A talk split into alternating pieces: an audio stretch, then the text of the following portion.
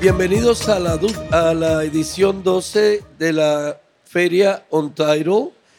Eh, es un placer de estar acá con Enrique Faría, alguien que conozco de hace mucho tiempo y respeto mucho por su labor en promover, apoyar y llevar a cabo un programa importantísimo en lo que se refiere al arte contemporáneo latinoamericano con un enfoque en abstracción geométrica, arte conceptual.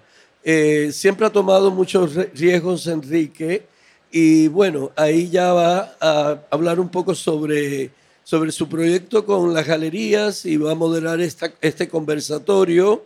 Esta es una propuesta de Liz Caballero para hablar sobre espacios en Bogotá, Colombia, y la escena artística de estos uh, últimos años, ¿no?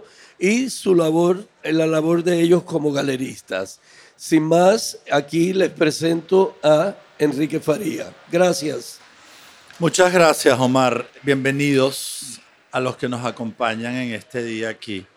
En efecto, soy Enrique Faría, soy galerista eh, venezolano, radicado desde hace muchos años por fuera y tengo em, una galería en Nueva York.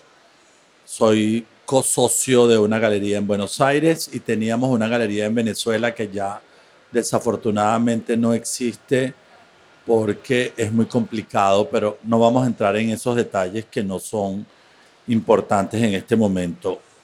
En primer lugar, quiero a ustedes darles la bienvenida por ser las banderas de Colombia en un sitio tan importante en esta semana como puede ser Miami para eh, el tema de la promoción y difusión del arte latinoamericano durante esta semana aquí en Miami. Me acompañan Liz Caballero, directora, dueña de la galería Sketch.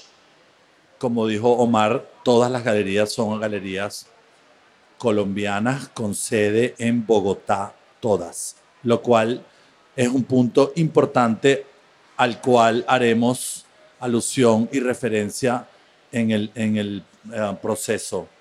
Uh, Steven Guberek, de la Galería SGR, también de Bogotá. Carlos Hurtado, de la Galería 980, amigo de hace muchísimos años, a quien conozco mucho. Y Andrés Moreno Hoffman, de la Galería Casa Hoffman de Bogotá también. Entonces, yo quiero empezar a con una pregunta que me parece que es muy importante y es, teniendo en cuenta la situación que está viviendo no solamente Latinoamérica, sino Colombia en particular, desde un punto de vista político y económico, eh, donde están pasando tantas cosas, ¿cómo ven en primer lugar la escena local? Y una segunda parte de la misma pregunta es, ¿qué están ustedes previendo? como alternativas y opciones para internacionalizar de alguna manera la producción colombiana en el mercado internacional. ¿Quién quiere empezar? La verdad que me es irrelevante. Em, bueno, hola a todos, gracias por acompañarnos en este podcast. Em, yo creería que la crisis eh, en la que venimos desde hace tanto tiempo genera una escena muy vibrante Creo que los artistas colombianos siempre han resistido y han tenido grandes ideas independiente del mercado, lo cual siento que hace que sus propuestas continúen siendo genuinas.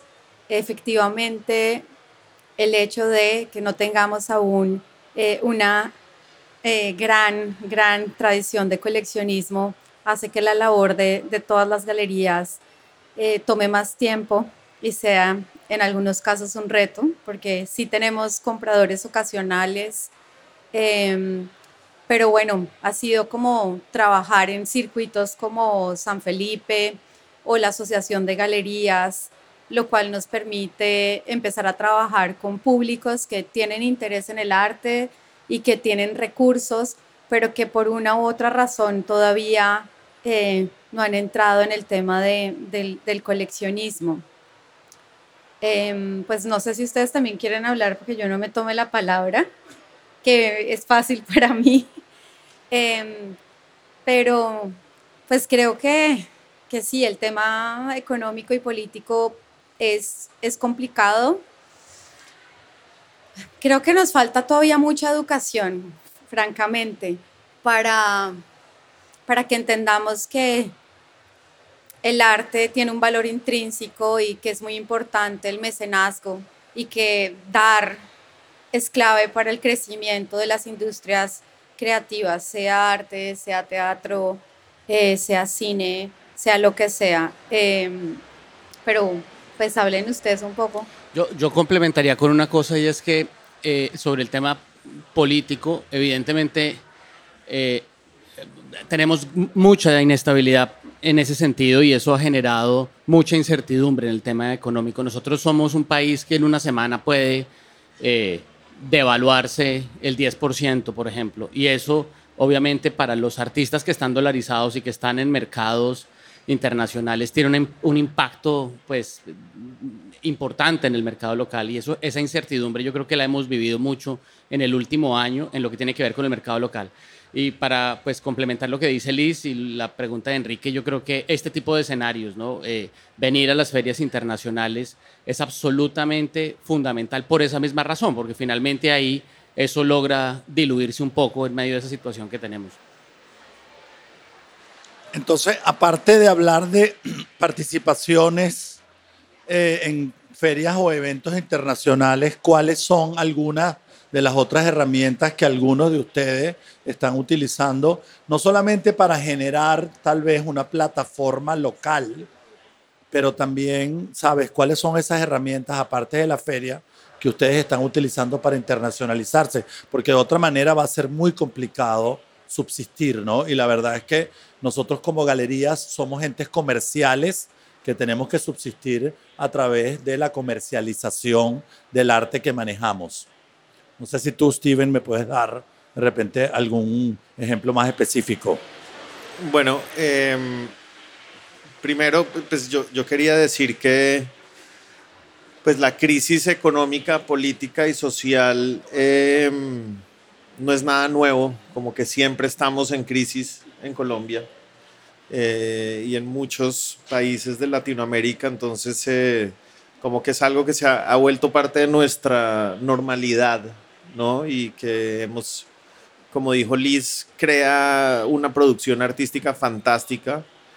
Em, y respondiendo un poco a esta, esta segunda pregunta, em, las redes sociales han jugado un papel importantísimo en la difusión e internacionalización, las estrategias digitales, sin duda, eh, han sido también muy importantes, alianzas con galerías de afuera, eh, intercambios eh, con, diferentes programas, relaciones con instituciones, con eh, colecciones, con curadores.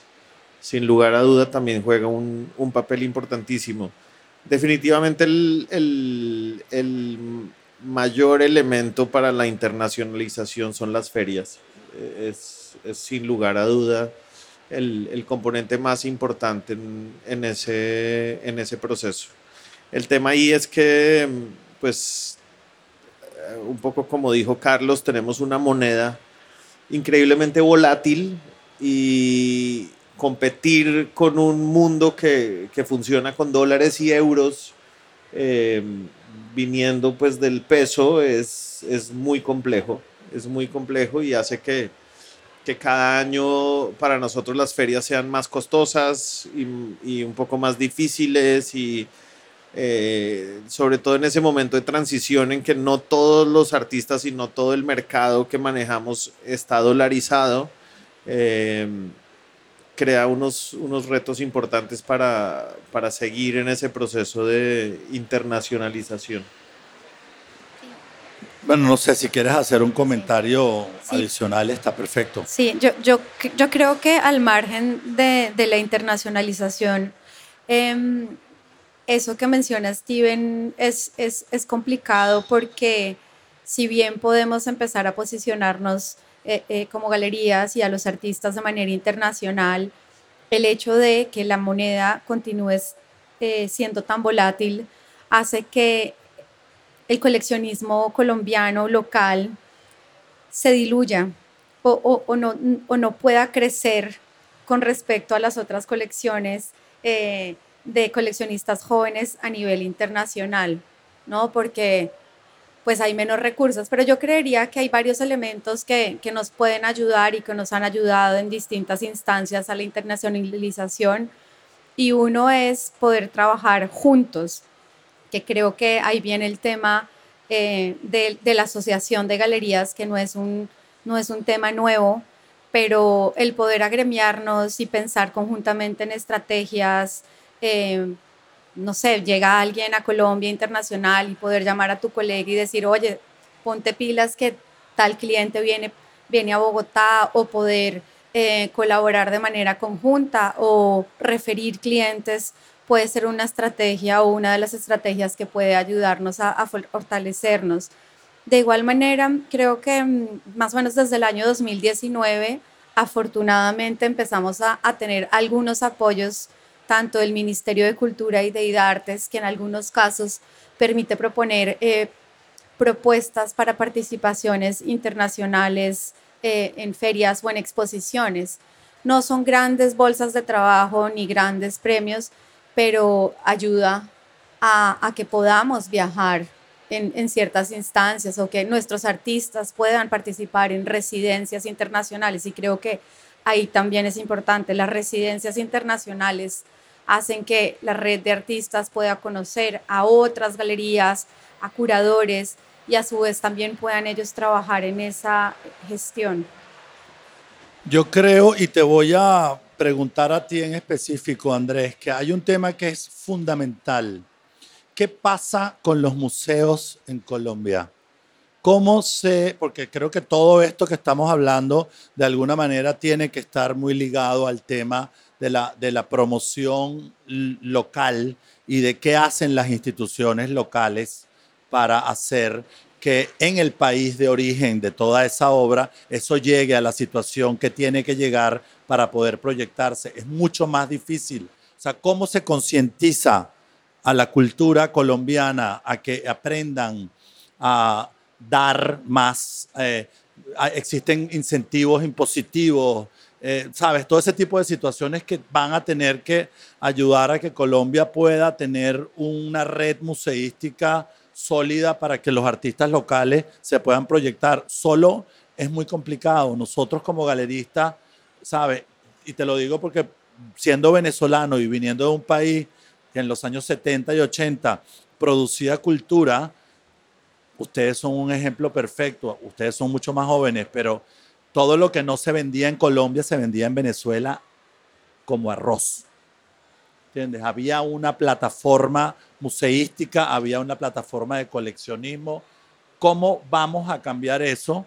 ¿Verdad? En un país donde a veces se preocupa más de mostrar artistas internacionales que de profundizar en los artistas locales que merecen revisiones. O sea, ¿qué vamos a hacer en Colombia para que esto se active de una manera distinta? Pues mira, ante la pregunta que me transmites, mi impresión ha sido, eh, bueno, la red de museos que existe en Colombia, he tenido la posibilidad de trabajar con algunos de ellos. Realmente pues hay muy pocos que podrían estar ofreciendo las capacidades o los requerimientos para proyectos internacionales. Los demás museos, especialmente los museos regionales, por mi parte, creo que hacen un esfuerzo, hacen una, labor con muy cortos presupuestos, pero hacen el esfuerzo. Yo creo que en ese orden de ideas, mi proyecto ha tenido la posibilidad de trabajar tanto en el sector privado como en el sector institucional. Entendemos perfectamente las limitaciones que nos ofrece el mercado en Colombia, pero sí quisiera destacar, y un poquito mirando los lados positivos de la situación que se presenta en nuestros ecosistemas artísticos es la calidad de producción que genera en Colombia. Yo en ese orden de ideas y lo que he podido revisar y comparar en Latinoamérica, Colombia es uno de los países más relevantes en calidad de producción. Eh, tiene sus artistas internacionales, los que han llegado a, a, los primeros niveles, pues prácticamente están en las mejores colecciones, las galerías más prestigiosas tienen obras de ellos trabajando y la calidad en sí de las nuevas generaciones, eh, yo lo admiro, tener posibilidad de ver eh, propuestas globales en circuitos como, como Untitled, me permite entender que la producción en Colombia es de muy alto nivel y eso creo que realmente es la ventaja competitiva que tenemos frente a otras plazas.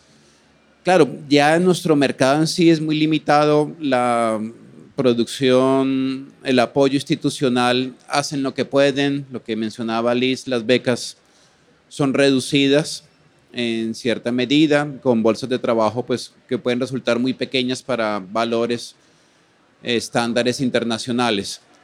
Pero con todas esas limitaciones se ha mantenido la producción, se ha mantenido una calidad muy alta y creo que en ese orden de ideas tenemos una gran oportunidad competitiva a nivel internacional. También porque los precios de producción pueden ser muy bajos desde Colombia. La dificultad, creo, está en los galeristas, en nosotros, en poder sacar esa información hacia afuera. Es ahí cuando pues, vemos realmente la dificultad. Pero creo que tenemos precios muy competitivos a una calidad que yo realmente pues, he venido a apreciar a través de los años, que es la producción colombiana.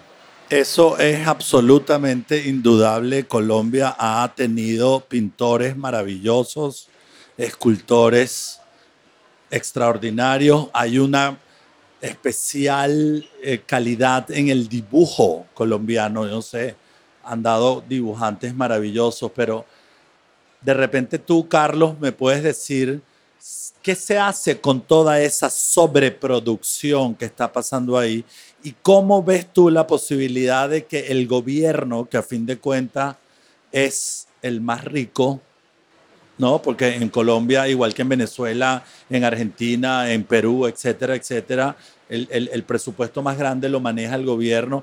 ¿Qué hacen ustedes desde el gremio galerístico para tratar de, de alguna manera, afectar positivamente las políticas culturales del país para que esa producción tan maravillosa que existe, porque lo conocemos de ir ahí y de verla afuera, logre encontrar ¿sabes? Sin el apoyo del gobierno y sin una plataforma de coleccionismo local, es muy cuesta arriba. Sí, bueno, yo es que tengo una aproximación muy distinta y menos positiva de lo que estaban hablando Liz y Andrés. Yo creo que nuestro gobierno ha sido un gobierno eh, tradicionalmente, digamos que, voy a decir que poco dinámico en el sector. Creo que es un sector que difícilmente reconocen los estímulos que hay creo que están totalmente desincronizados de las necesidades sectoriales. Eh, creo que hay un manejo, digamos, bastante caprichoso. En este gobierno en particular creo que ha sido desastroso el, el, el tema de una política estructurada. Y creo que nuestros museos eh, podrían hacerlo mucho mejor. Yo sí realmente creo que hay una necesidad de que los museos se conecten con la producción local, con la oferta local, que, claro, sabemos que tenemos dificultades presupuestales, pero sabemos que tenemos, porque lo hemos hablado aquí ya mucho, artistas extraordinarios, muy rigurosos. Creo que los pequeños museos, como dice Andrés, tal vez hacen un mejor esfuerzo que los que tienen el dinero, pero no están conectados con visibilizar lo que está ocurriendo. Y yo creo que, claro, es muy fácil siempre eh, caer en la tentación de estar en el mainstream, que es lo que pasa hoy, pues con con tantos espacios y lugares comunes, donde tal vez Colombia sí tiene mucho para decir, pero creo que nuestras revisiones históricas se han quedado sin espacios. Y eso a mí sí es algo que me preocupa desde el punto de vista de, lo que están haciendo las instituciones en Colombia. Creo que estos esfuerzos son muy de los privados, son, digamos, eh, muy, muy arduos, pero yo sí creo que eh, a nivel institucional, yo personalmente, ese apoyo, ni grande ni corto, lo he sentido eh, y menos transversal al sector. Bueno, yo te lo pregunto precisamente porque noto que hay ciertas galerías que tienen como una presencia más evidente que otras, no voy a decir nombres porque me van a caer encima, pero, ¿sabes?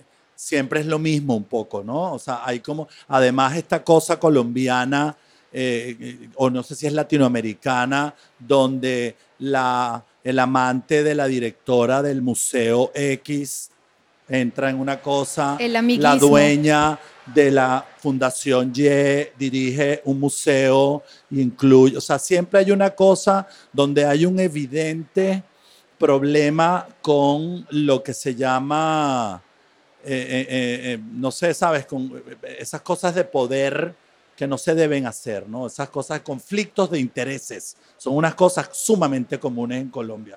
¿Cómo se puede hacer? Porque, y, te- y les hice la pregunta precisamente porque conozco la problemática, yo también la he vivido eh, a nivel personal, porque también trabajamos con artistas colombianos. O sea, ¿cómo vamos a lograr que los museos asuman esas responsabilidades? Si es que tú puedes decir algo, el que Pues, quiera hablar del yo, tema. yo creo que mm, los museos para que puedan crecer necesitan apoyos de las empresas privadas y que se puedan implementar programas de mecenazgo en donde la política pública pueda ser transformada para que estas grandes empresas y individuos sientan que tienen réditos en torno a sus declaraciones de renta. Entonces, si hay una política que permite que haya una reducción de impuestos, pues estas empresas van a tender más a apoyar a los museos. Porque si estos museos, aunque tengan presupuestos, no tienen esa red de apoyo de estas grandes empresas que pueden facilitar una inyección de capital o que pueden asumir una sala de un museo o que se pueden comprometer a, bueno, vamos a apoyar a la producción de X o Y artista, pues el proceso toma mucho más tiempo y creo que, que ahí ha estado el reto. Obvio hay iniciativas como CoCrea, o sea, eso se ha intentado, pero creo que aún es muy torpe. Y sin ese, y sin ese apoyo, pues las empresas y los individuos no van a entender la importancia del mecenazgo, la importancia de, de dar. O sea, no solamente me enriquezco, sino cuál es, qué es eso que yo también devuelvo a la sociedad.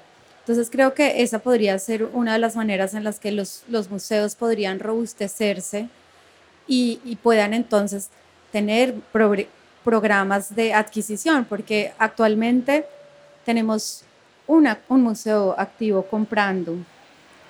Em, de resto no Eh, tenemos... que es el Museo del Banco de la República. Es el Banco de la República el único que está realmente comprando, pero, pero creo que faltan más recursos y faltan más... Pero Liz, perdón, yo creo que eso es con lo presupuestal, pero yo creo que ahí hay un tema y es también desde el punto de vista de los programas, ¿no? ¿A dónde están apuntando? ¿Qué es lo que quieren hacer? ¿Realmente la gente que viene de fuera aspira a aterrizar en Bogotá a ver artistas internacionales? Sí. Debería ser una plataforma para visibilizar lo que ha sido la historia eh, del arte colombiano, que es profundamente rica.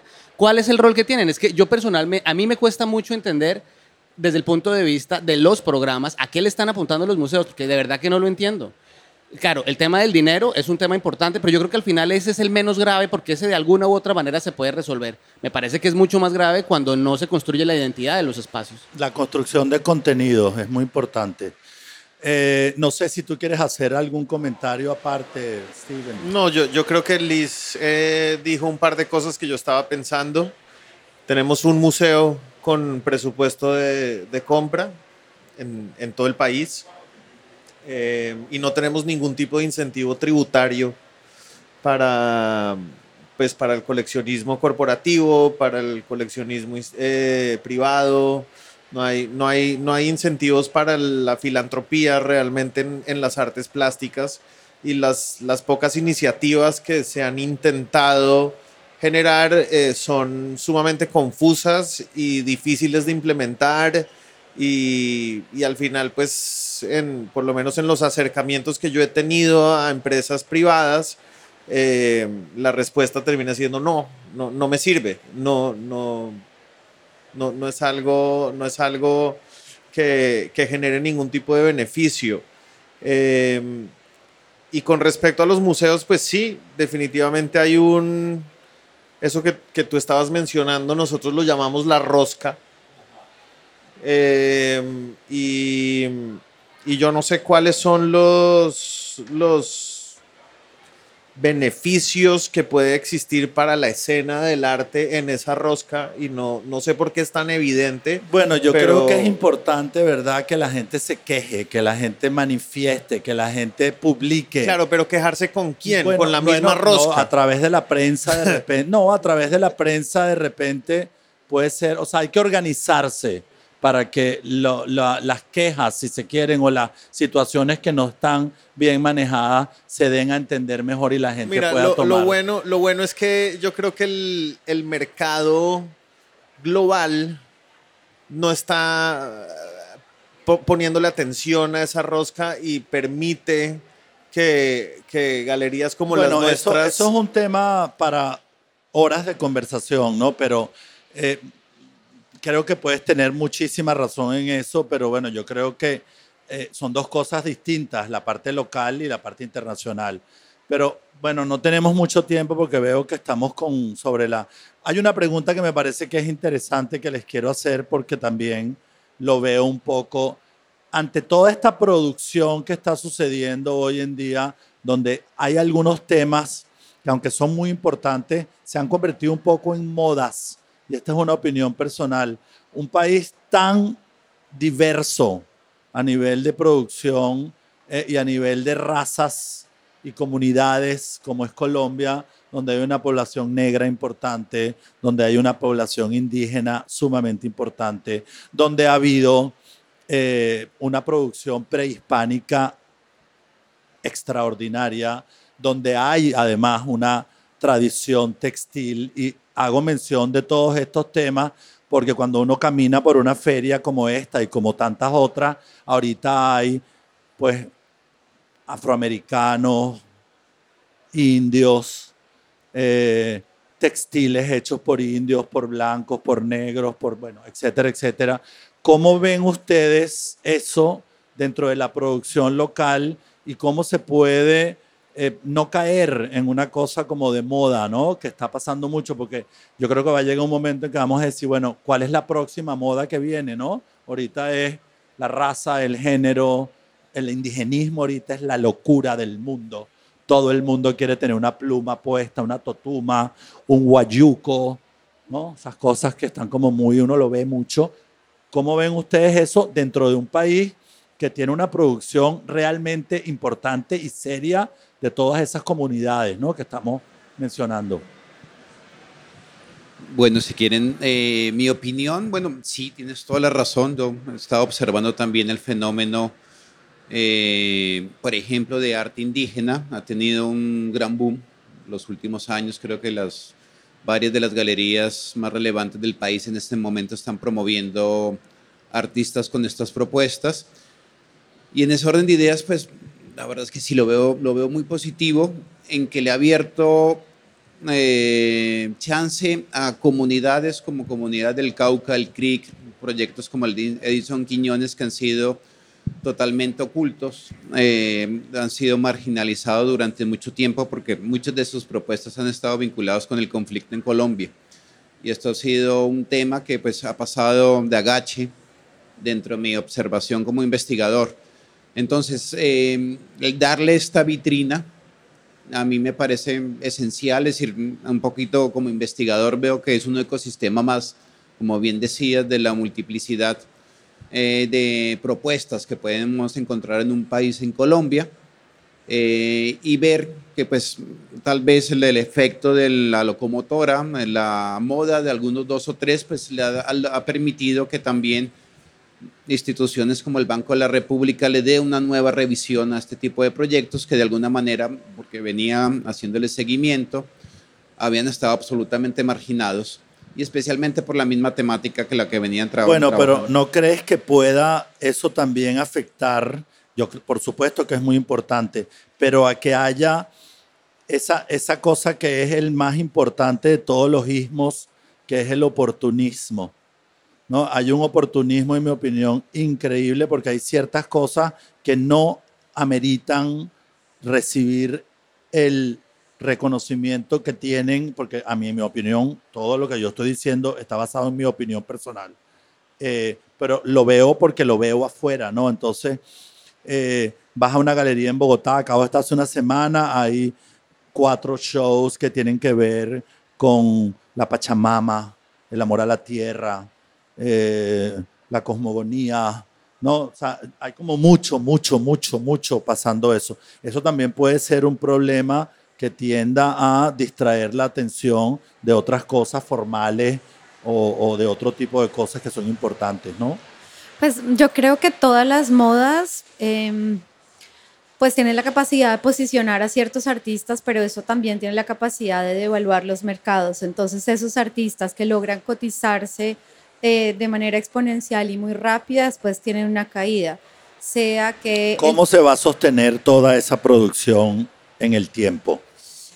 Pues yo creo que es, que es complicado, o sea, las galerías que, que tienden a mostrar este tipo de artistas ya tienen mercados internacionales y tienen un coleccionismo y una presencia, por ejemplo, en el MoMA, yo he visto eh, que posiblemente se va a sostener unos años, así como aquí en Estados Unidos ahora hay una reivindicación del, del género y de lo afro, y creo que como no había un lugar para el indigenismo latinoamericano, ahora están mirando hacia, hacia ese lugar. Eh, no creo que hay una solución al problema. Creo que simplemente va a continuar gente coleccionando esos temas porque sienten que eso es Latinoamérica, pero posiblemente también podrán descubrir que hay otros artistas y otras producciones y otros intereses y otras temáticas.